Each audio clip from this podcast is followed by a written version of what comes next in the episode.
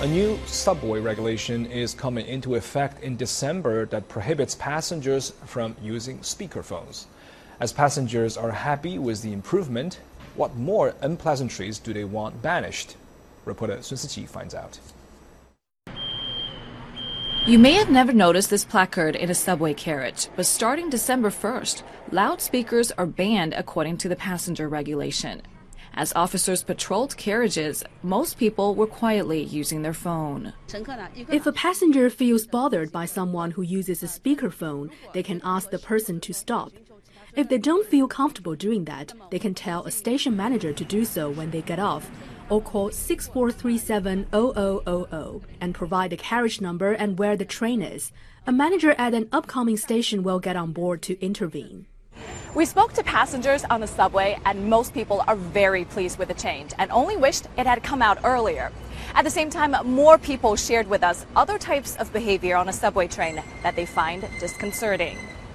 I've seen people who put their phone on speaker or talk really loudly on their phone. Maybe they don't know it's bothersome. With the new rule, I feel I have better chances at persuading them to stop.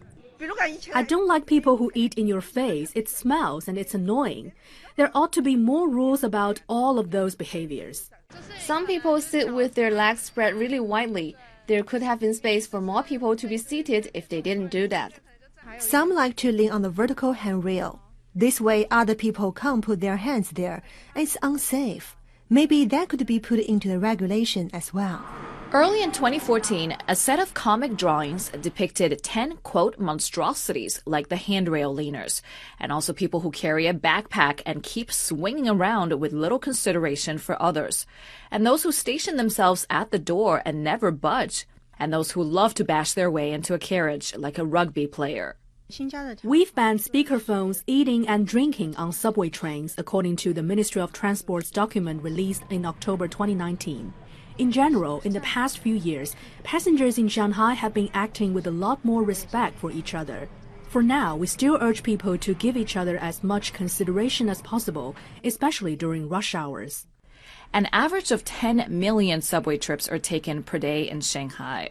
It might be impossible to avoid unpleasantries on a train altogether, but most commuters are confident that these little things add up to a more comfortable experience. Suzy Qijang, Live.